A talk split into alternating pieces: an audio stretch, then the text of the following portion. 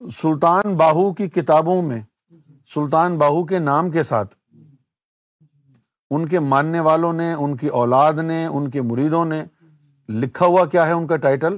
سلطان العارفین۔ اور تھے وہ سلطان الفقرا اب جن جاہلوں کو یہ نہیں پتا کہ سلطان الفقرا میں، سلطان العارفین میں فرق کیا ہے، آپ ان کے ترجمے اٹھا اٹھا کے پڑھ رہے ہیں۔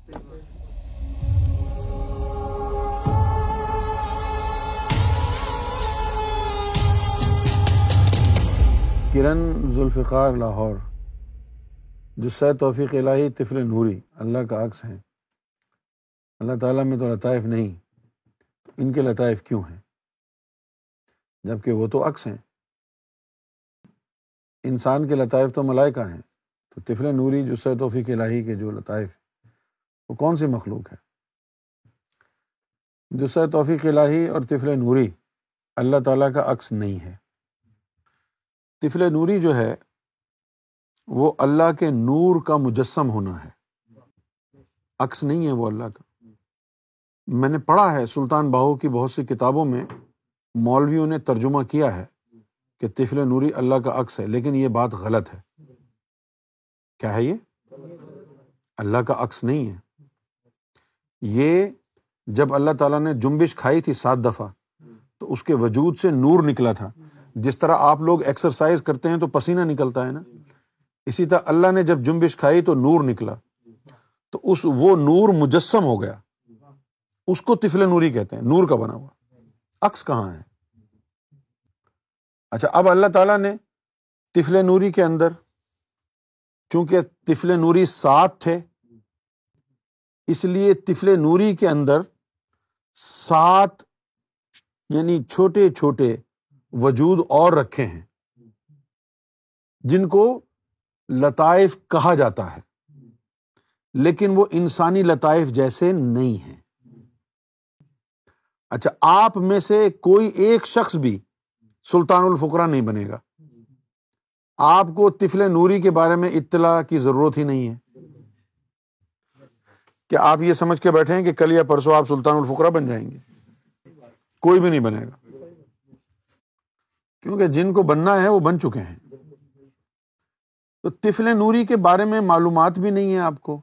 تو اس کے بارے میں اپنے اٹکل پچو سے کوئی تبصرہ بھی نہ کریں۔ سلطان باہو نے اپنی کتابوں میں ایک جگہ یہ لکھا ہے۔ مثلاً مثال دے کر کے کہا ہے کہ یوں سمجھ لو کہ یہ تفل نوری اللہ کی تصویریں ہیں۔ اللہ کی۔ ہاں لیکن یہ انہوں نے مثال دی ہے۔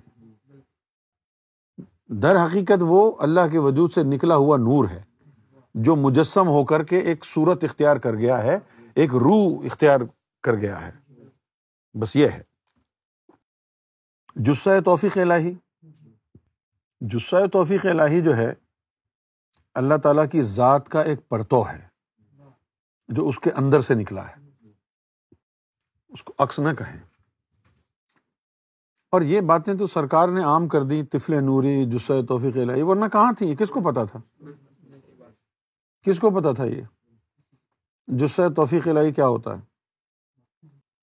جب انسان کو معلومات نہیں ہوتی، علم نہیں ہوتا، جتنی معلومات ہوتی ہے، اسی کے اوپر وہ، اسی معلومات کو وہ ہر چیز پر فٹ کر دیتا ہے۔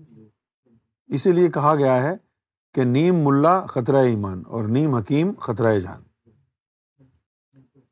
ہمیں بھی نہیں پتا تھا کہ طفل نوری ذاتی بھی ہوتا ہے اور صفاتی بھی ہوتا ہے۔ اچھا اب سوال یہ ہوتا ہے کہ جب اللہ نے سات جمبشیں کھائی تھیں، تو اس وقت یہ ذاتی بن گئے طفل نوری سات۔ تو وہ جو صفاتی طفل نوری ہیں، وہ کب بنے تھے؟ پھر ایک نئی کہانی شروع ہو جائے گی۔ وہ کہاں سے آئے؟ اچھا پھر اسی طرح جس سے توفیق لائی بھی ہے، وہ ذاتی بھی ہوتا ہے اور صفاتی بھی ہوتا ہے۔ اسی طرح اللہ کا عشق ہے۔ اللہ کا عشق آتا ہے اللہ کا دیدار کرنے سے۔ غوث اعظم رضی اللہ تعالیٰ انہوں نے بھی اللہ کا دیدار کیا۔ تو ان میں بھی عشق آیا ہوگا۔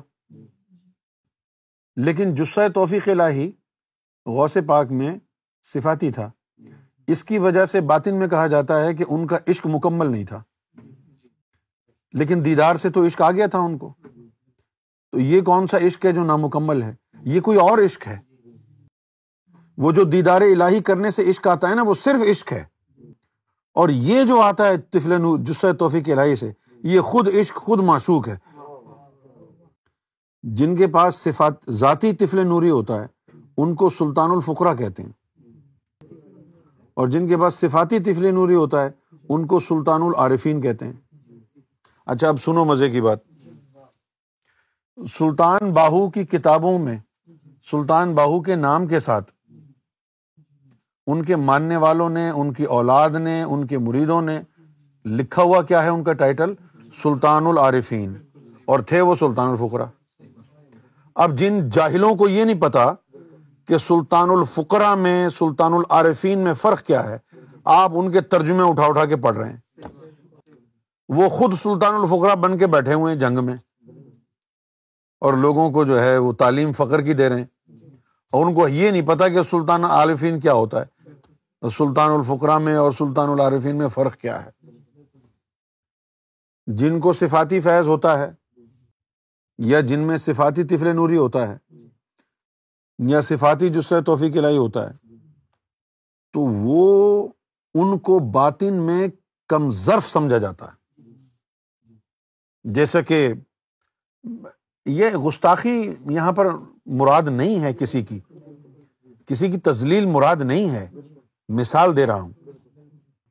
جیسے کہ باعزیز بستانی رحمۃ اللہ علیہ تھے، سلطان العارفین تھے۔ تو کبھی کیا کرتے تھے؟ کبھی وہ نماز پڑھتے پڑھتے کہہ دیتے تھے کہ ماں اعظم شانی، سبحانی۔ کبھی مسجد میں خطبہ ہو رہا ہے، مولانا صاحب خطبہ دے رہے ہیں، تو یہ کہتے تھے کہ بھائی میرا جھنڈا حضور کے جھنڈے سے ہی بڑا ہوگا۔ یعنی صفاتی طفل نوری آنے کی وجہ سے وہ جسم کے اوپر جو ہے وہ قابو نہیں رہتا، زبان پر قابو نہیں رہتا۔ کیونکہ اس کا تعلق ظاہر سے ہے اور ذاتی کا تعلق جو ہے نا وہ باطن سے ہے۔ ہاں ایک ذات ہوتی ہے اور ایک اس کا عکس ہوتا ہے۔ جو ذات ہوتی ہے، اس میں اسپرچل سیچوریشن ہوتی ہے۔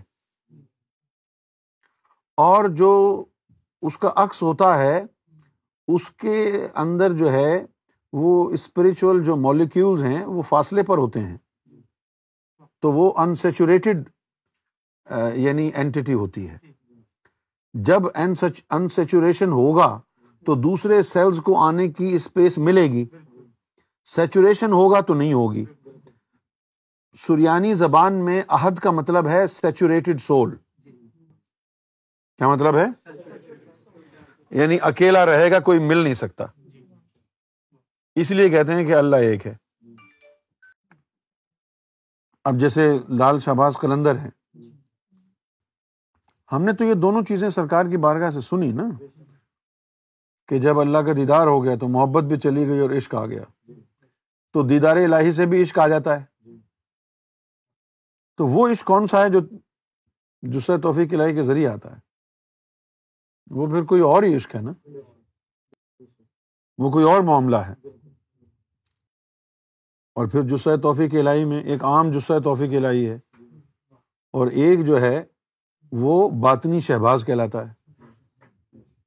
وہ جسو توفیق الہی پرواز کرنے کی صلاحیت رکھتا ہے، اڑنے والا ہے۔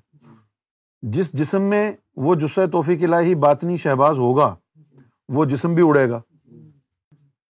مجھے سرکار نے ایک دفعہ خود جو ہے ایک قصہ سنایا۔ میں نے کسی شخص کے لیے کہہ دیا سرکار کی بارگاہ میں کہ سرکار وہ اس کا ایمان مجھے بڑا کمزور دکھتا ہے۔ فلاں بندے کا ایمان جو ہے مجھے ڈاما ڈول سے نظر آتا ہے۔ تو سرکار نے فرمایا، نہیں، وہ ان لوگوں میں شامل ہے کہ جنہوں نے ہم کو پرواز کرتے ہوئے دیکھا۔ تو پھر سرکار نے فرمایا کہ ایک دفعہ میں گجر خان سے گاڑی میں بیٹھ کے جا رہا تو لوگ پیچھے پیچھے تھے۔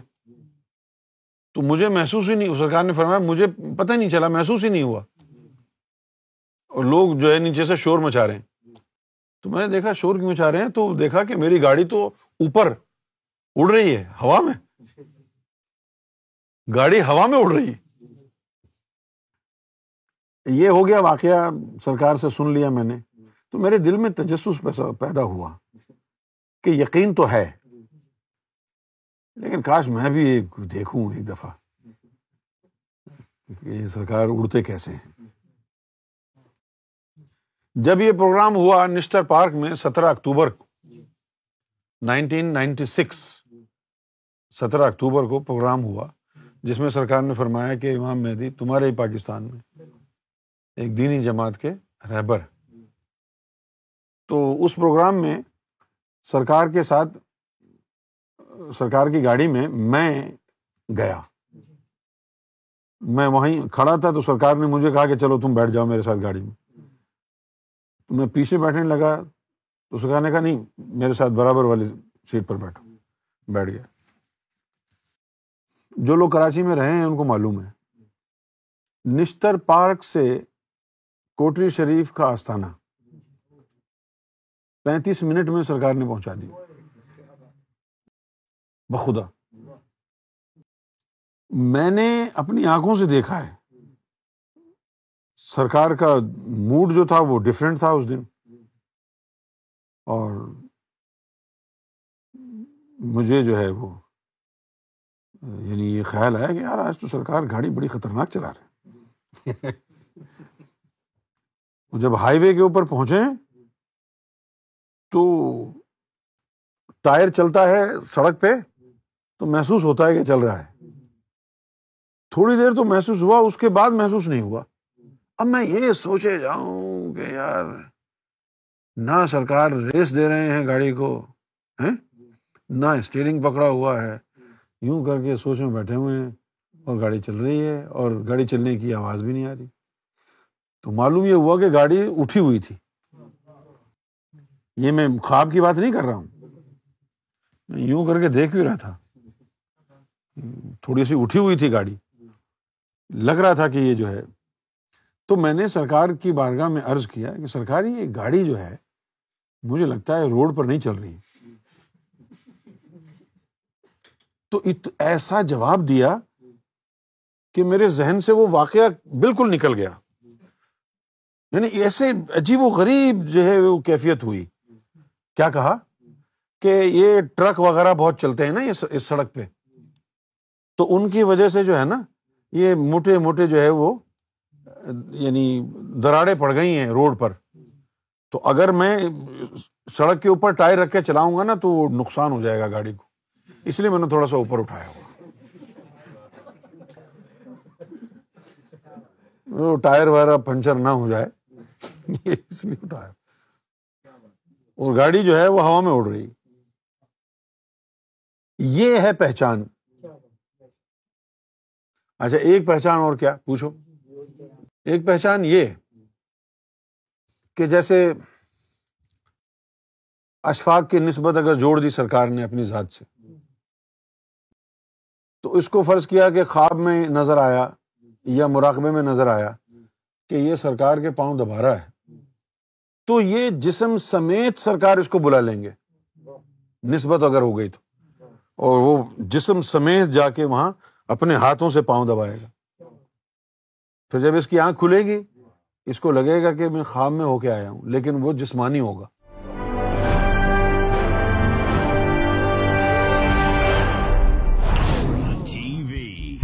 Bringing light love and peace in your life